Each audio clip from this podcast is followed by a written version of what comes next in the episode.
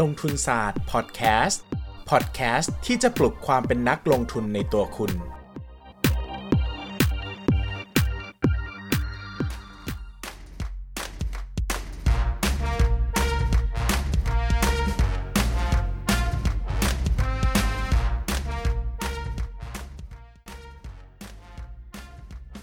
สวัสดีครับ ยินดีต้อนรับเข้าสู่รายการ ลงทุนศาสตร์พอดแคสต์นะครับรายการพอดแคสต์สำหรับคนที่ชอบลงทุนนะครับหรือว่าอยากจะเป็นนักลงทุนเสียงก็ยังไม่ร้อยเปอร์เซ็นต์นะครับยังไงก็ต้องขออภัยด้วยนะครับ ยังไม่หายเลยอะขอบ่นหน่อยได้ไหมนะครับ ก็ติดเชื้อไวรัสนะครับ แล้วก็หายจากเชื้อไวรัสนะครับ ก็มาเป็นเชื้อแบคทีเรียต่อนะครับ โอ้โหพระเจ้าจอร์ดนะครับสองอาทิตย์แล้วนะครับ ยังไม่ไปไหนเลยนะครับ ยังคงป่วยอย่างต่อเนื่องและยาวนานนะครับ ยังไงก็ พยายามจะหายในเร็ววันนะครับ เพื่อคุณภาพเสียงที่จะกลับมานะครับ วันนี้นะครับหัวข้อที่เราพูดกันนะครับ เป็นเรื่องของก้าวแรกในตลาดหุ้นไทย อะไรสร้างลงทุนศาสตร์ในวันนี้นะครับ ก้าวแรกในตลาดหุ้นไทย อะไรสร้างลงทุนศาสตร์ในวันนี้นะครับ ก็ วันนี้ก็อยากจะเปลี่ยนบรรยากาศจากองค์ความรู้หนักๆแน่น ๆนะครับ มาพูดถึงเรื่องประสบการณ์ ในการลงทุนบ้างนะครับเผื่อจะเป็นแรงบันดาลใจให้กับใครหลาย ๆ คนที่อยากจะเป็นนักลงทุนนะครับ ผมเนี่ยเล่าเรื่องการก้าวเข้าสู่ตลาดหุ้นมาหลายครั้งแล้วเหมือนกันนะครับ เพียงแต่วันนี้อยากจะเล่าด้วยเล่าด้วยตัวเองนะครับหมายถึงว่าไม่มีคนถามบางทีคนถามเราต้องรีบพูดใช่ไหมครับเราขอวันนี้ขอพูดสักหนึ่ง EP เต็มๆเลยนะครับ ว่าเฮ้ยอะไรนะครับที่ทำให้ลงทุนศาสตร์เข้ามาเป็นลงทุนศาสตร์ในทุกวันนี้นะครับ แล้วก็ อะไรที่ทำให้ลงทุนศาสตร์มาเล่นหุ้นมาลงทุนในหุ้นนะครับ แล้วก็อะไรที่เป็นจุดเปลี่ยนสำคัญในการทำให้ผมมีแนวคิดในการลงทุนแบบทุกวันนี้นะครับก่อนอื่นต้องเล่าแบบนี้นะครับ ที่บ้านเนี่ยที่บ้านผมนะครับ ก็ผมเป็นลูกชายคนเล็กนะครับ แล้วก็มีพี่ชายคนโตหนึ่งคนนะครับ ก็เป็นสองคนนะครับในบ้านนะครับ วันหนึ่งนะครับ พี่ชายเรียนจบนะครับ แม่ก็ดีใจมากเลยนะครับ แม่ดีใจมากแล้วก็อะ ฉันซื้อรถให้เธอคันหนึ่งนะครับ แม่ก็พาพี่ชายไปถอยรถมาคันหนึ่งนะครับคราวนี้นะครับผ่านไป 3 ปีได้โดยประมาณนะครับ ผมก็เรียนจบนะครับพอผมเรียนจบเนี่ยแม่ก็ด้วยความว่าเฮ้ยแหม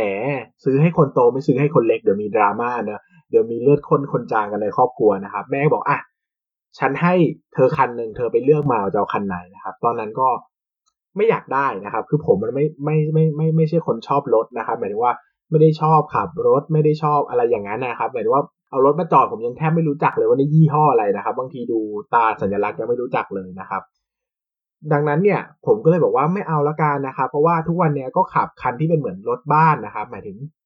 ถ้าเป็นครอบครัวใหญ่หน่อยเนี่ยจะมีรถแต่ละคนใช่ไหมครับสำหรับขับไปไหนมาไหน แล้วก็จะมีรถบ้านที่เป็นเหมือนว่ารถส่วนกลางนะคันใหญ่หน่อยเอาไปเที่ยวด้วยกัน หรือว่าบางทีก็ขับไปไหนใกล้ๆอย่างเงี้ยหรือว่าขับ ให้คนงานขับในตอนที่รถคันอื่นไม่อยู่อย่างเงี้ยนะครับ ก็เป็นเหมือนรถส่วนกลางอะไรเงี้ยครับก็อ้าวคันนี้ละกันนะครับ ง่ายดีนะครับ ก็ไม่ต้องซื้อใหม่เปลืองนะครับ ก็ผมก็เลยบอกเออเอองั้นไม่เอาละกัน เพราะว่าเราเสียดายเงินนะครับแม่ก็บอกเฮ้ยไม่ได้นะ คือไม่เอาอย่างเงี้ยเดี๋ยวจะมามีปัญหาขัดใจกันทีหลังว่าเออทำไมไม่ซื้อให้แม่บอกอะงั้นเธอเอาเงินไปก้อนหนึ่งนะครับ ตอนนั้นแม่ให้มาหนึ่งล้านบาทนะครับเอาเธอไปเอาเงินไปก้อนหนึ่งแล้วก็เธออยากจะซื้ออะไรเธอก็ไปซื้อเรื่องของเธอแล้วกัน แล้วก็เลือกได้เมื่อไหร่ก็ค่อยขับเข้ามาในบ้านนะครับ แม่ก็จินตนาการนะครับ ว่าวันหนึ่งเราจะขับรถสักคันเข้ามาในบ้านนะครับ อาจจะเป็นรถที่ซัมติงนะครับ แม่ก็หวังว่าอย่างนั้นนะครับเพียงแต่เราไม่ได้ซื้อนะครับ ผมก็กำเงินหนึ่งล้านบาทไว้ ด้วยความรู้สึกว่า เออเออก็ดีเนอะก็มีเงินก็อยู่ดีๆก็ได้เงินก้อนมาถือว่าเป็นของขวัญเรียนจบแล้วกันนะครับ ก็ถือเงินก้อนไว้ก้อนหนึ่งนะครับ ตอนนั้นก็เริ่มต้นว่าอะงั้นฝากประจำแล้วกันคือเราตอนนั้นเราไม่มีความรู้เลยนะครับ ผมเรียนจบเภสัชมาเนอะแล้วก็ไม่ได้มีความรู้ด้านการลงทุนใด ๆเลยนะครับ ความรู้ก็เท่ากับศูนย์เลยนะครับ ไม่รู้หรอกว่าไปซื้ออะไรดีเงินล้านหนึ่งเอาฝากประจำแล้วกันปลอดภัยดีนะครับก็ไปฝากประจำนะครับ จุดเริ่มต้นเนี่ยมันอยู่ที่ตอนที่เราจะต้องเลือกที่ฝากประจำอะมันเป็นจุดเริ่มต้นในการลงทุนแล้ว เพราะว่าเราจะต้องเอา เอาเว็บเอาอะไรนะ เอาดอกเบี้ยของทุกธนาคารมาเรียงกันแล้วก็เฮ้ยที่ไหนให้ดอกเบี้ยธนาคารสูงที่สุด ที่ไหนจะเป็นการตัดสินใจที่คุ้มที่สุดของเราอะไรเงี้ยนะครับ เราก็เริ่มต้นศึกษาแล้วมันก็เริ่มเฮ้ยสนุกเหมือนกันนะ หมายถึงว่าเราสามารถนำความรู้มาเปลี่ยนเป็นเงินได้ถูกไหมเรามีเงินหนึ่งล้านอะ ถ้าเราไปฝากออมทรัพย์ธรรมดาเราได้ 0.15%ใช่ไหมครับ ถ้าเราไปฝากประจำเราได้ 1.5แล้วเฮ้ยได้ผลตอบแทน10 เท่าเนี่ย เพียงแต่เราใช้ความรู้ในการศึกษาหาข้อมูลการลงทุนหน่อย ผมก็เริ่มเออเริ่มสนุกแล้วว่ะ เริ่มมีความตื่นเต้นเราใจเข้ามาเกี่ยวข้องแล้ว ผมก็เอาไปฝากประจำนะครับ ระหว่างนั้นก็เริ่มไปศึกษาแล้วตอนนั้นก็จะเข้าพันทิปบ่อยเข้าห้องแบบสินทรนะครับเข้าห้องสีลมอะไรเงี้ยนะครับ ก็ไปศึกษาไม่รู้เงินเดือนเขาออมเงินกันยังไงนะอะไรเงี้ยนะครับ ก็ไปเจอว่าเขาซื้อสลากออมสินกันผมก็เออน่าสนใจจังสลากออมสินสลากทกสนะครับ ก็ไปศึกษาบ้างนะครับ ไปศึกษาบ้าง ก็ไปศึกษาเลยนะครับ ว่าต้องซื้อครบ 5 0 0แสนบาทนะ ถึงจะได้ทุกงวดนู่นนี่นั่นนะครับ อันไหนก็ไปเปรียบเทียบราคาการเปรียบเทียบอันไหนคุ้มสุดอะตื่นเอ้ยชอบนะ อย่างนี้บายไอเดียนะครับ คือ ได้ผลตอบแทนด้วยแล้วก็ได้ลุ้นหวยด้วยเออสนุกจังนะ มันน่าสนุกจังอะอยากกันนั้นเลยนะครับ ไปซื้อสลากออมสินสลากทกสดีกว่านะครับ ก็ถอนเงินทั้งหมดในบัญชีฝากประจำเลยครับถอนหมดเลยนะครับดอกเบี้ยไม่เอานะครับ ไปฝากทกสนะครับฝากออมสินฝากอยู่สองที่นะครับ แบ่งครึ่งครึ่งนะครับครึ่งทีละห้าแสนนะครับ ก็ได้ดอกเบี้ยตลอดนะครับ ก็จะถูกทุกงวดเนาะคราวนี้นะครับมันสนุกวันที่สิบหกเดี๋ยวผมชอบมากจะนั่งลุ้นหวยนะครับนั่งลุ้นหวยเฮ้ยเราจะถูกเท่าไหร่นะครับ มีอยู่ด้วนหนึ่งมันถูกเยอะมากเลยครับ มันถูกประมาณยี่สิบคิดว่าผลตอบแทนต่อปีคือยี่สิบเปอร์เซ็นต์อะโคตรเยอะเลยอะ ยี่สิบเปอร์เซ็นต์อะ ฝากสลากทกสเยอะมากนะครับ ดีใจมาก คิดในใจเลยว่า อยากถูกอีกงวดหน้าอยากถูกอย่างนี้อีกทำยังไงดีนะครับ ตอนคิดมันง่ายนะครับ แต่พอกลับมาดูความเป็นจริงเฮ้ยมันทำไม่ได้วะเพราะว่ามันเป็นดวงอะหวยมันเป็นดวงอะ เราจะไปบังคับยังไงให้เราถูกหวยทุกงวดถูกไหมครับ ผมก็เลยรู้สึกว่า เออ ไม่น่าจะทำได้นะ อะไรอย่างเงี้ยนะครับ ก็อะมันต้องมีวิธีสักวิธีการสิที่เราสามารถทำให้เราเนี่ย สามารถหาเงินได้ โดยการใช้ความรู้จริง ๆ ไม่ต้องพึ่งดวงมันมีไหมนะครับ ก็เลยอะเริ่มต้นศึกษาการลงทุนแบบจริง ๆ จังๆ ดีกว่านะครับตอนนั้นผมก็อ่านหนังสือหุ้นอยู่แล้วบ้าง แต่ก็แบบไม่ค่อย get เท่าไหร่นะครับ ก็เลยไปลงทุนในกองทุนรวมก่อนนะครับ ก็แบ่งพอร์ตเป็นกองทุนรวมตลาดเงินนะครับกองทุนรวมตราสารหนี้แล้วก็กองทุนรวมหุ้นนะครับ ถือประมาณ 5 กองนะครับ เป็นหุ้นซะสามนะครับ แล้วก็ตลาดเงินหนึ่งตราสารหนี้หนึ่งนะครับ เออ ก็สนุกดีนะนะครับ คือตอนนั้นเราก็จะนั่งดู NAV ทุกวันนะครับ ก่อนนอนมันจะอัปเดตประมาณทุ่มหนึ่งเนาะเราก็นั่งอุ้ยดูตื่นเต้นจังวันนี้จะขึ้นหรือจะลงนะนะครับก็จะคอยดูดัชนีตลาดหุ้นว่าวันนี้ขึ้นหรือลง แล้วก็จะลุ้นว่าหุ้นเราขึ้นหรือเปล่านะครับประมาณนั้น ซึ่งเออก็สนุกดีนะ ก็อัปเดตวันละครั้งแต่มันก็มีความรู้สึกว่าทำไมอัปเดตแค่วันละครั้งเองอะอยากดูบ่อยกว่านี้ไม่ได้หรออะไรเงี้ยนะครับ แล้วก็จะมีประเด็นหนึ่งคือตอนนั้นเราก็จะเริ่ม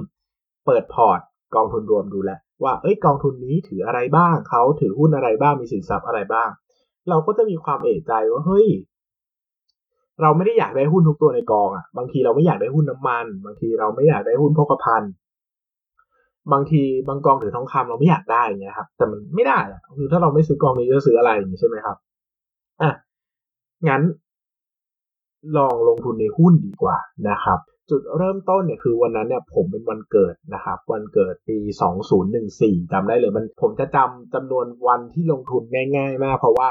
วันเกิดตอนนั้นนะครับ ปี 2014นะครับ ผมบินไปไหว้พม่าเอ่อไหว้ชเวดากองนะครับเจวีเจดีเอ่อพระเจดีย์ชเวดากองที่พม่านะครับวันเกิดก็บินแบบไปเช้าเย็นกลับนะครับด้วยความที่บินไปวันเดียวนะครับ ผมก็ไม่ได้เตรียมซิมไม่ก็ไม่ได้เตรียม วิธีการติดต่อกับโลกภายนอกไว้นะครับ เพราะว่าคิดว่าวันเดียวเองจะมาซื้อซิมซื้ออะไรอย่างนี้มันเปลืองนะครับ ก็หยิบหนังสือไปเล่มเดียวนะครับ ใจกล้ามากนะครับวัดเล่มเดียวด้วยนะนะครับเขากล่าวว่าคงไปนู่นมานี่คงไม่มีเวลาได้อ่านเยอะหรอกนะครับวันนั้นหยิบหนังสือเพาะหุ้นเป็นเห็นผลยั่งยืนไปนะครับ แล้วก็ติดไปเล่มเดียวเลยนะครับ ก็อ่านตั้งแต่ขาไปนะครับเออสนุกมากนะครับตอนนั้นผมอ่านหนังสือหุ้นน่าจะเป็นสิบเล่มแล้วนะครับ ไม่มีเล่มไหนเลยที่ทำให้ผมรู้สึกว่าผมจะเข้าใจการลงทุนจริงๆ นะครับ จนกระทั่งมาอ่านพอหุ้นเป็นเห็นผลยั่งยืน เออ เบิกเนตรเหมือนกันนะนะครับก็จะไม่เหมือนแบบเรารู้สึกว่า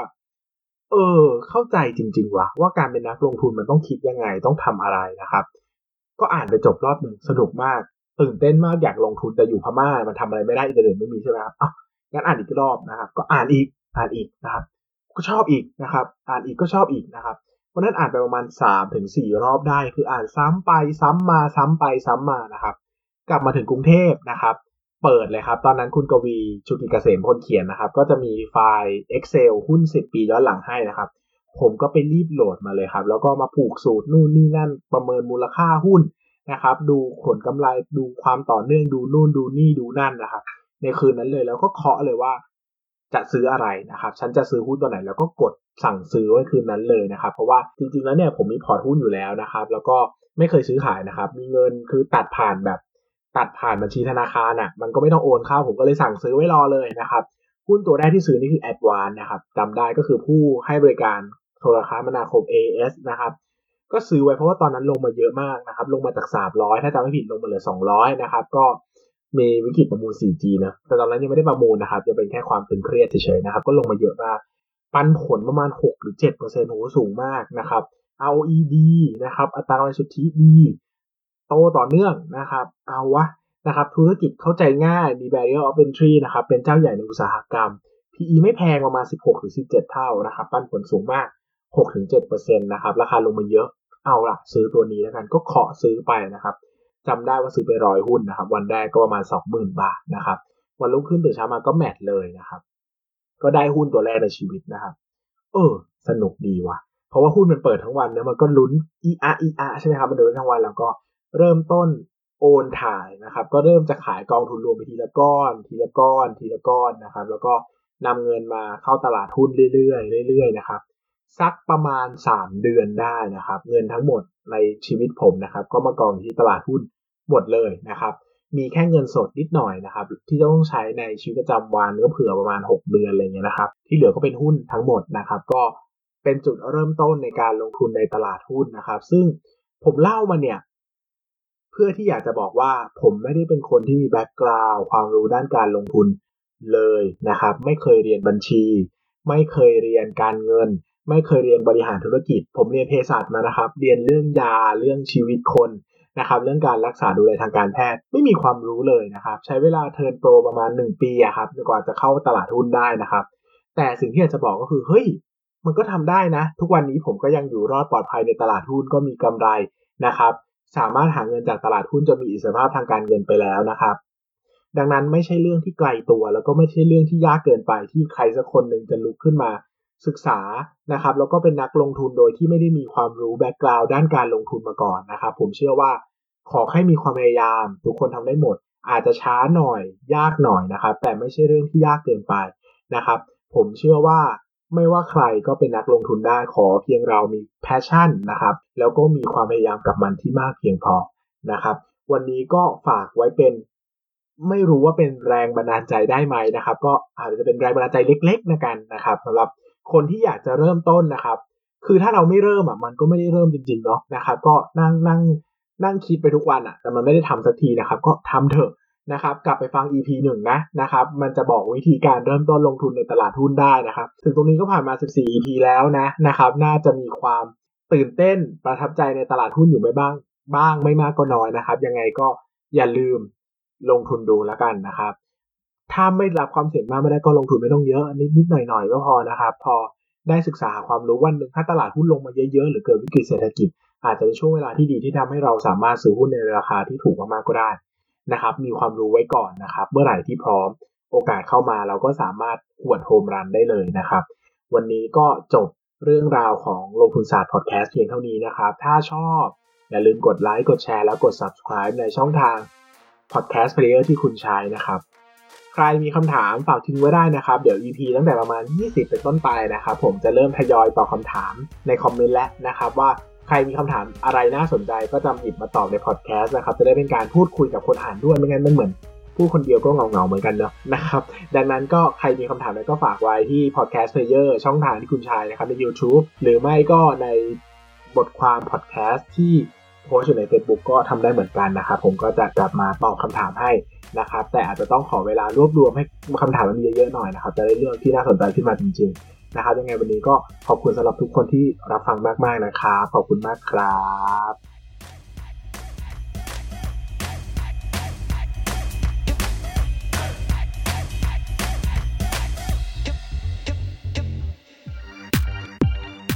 อย่าลืมกดติดตามลงทุนศาสตร์ในช่องทางพอดแคสต์เพลเยอร์ที่คุณใช้ แล้วกลับมาปลุกความเป็นนักลงทุนกันใหม่ในลงทุนศาสตร์พอดแคสต์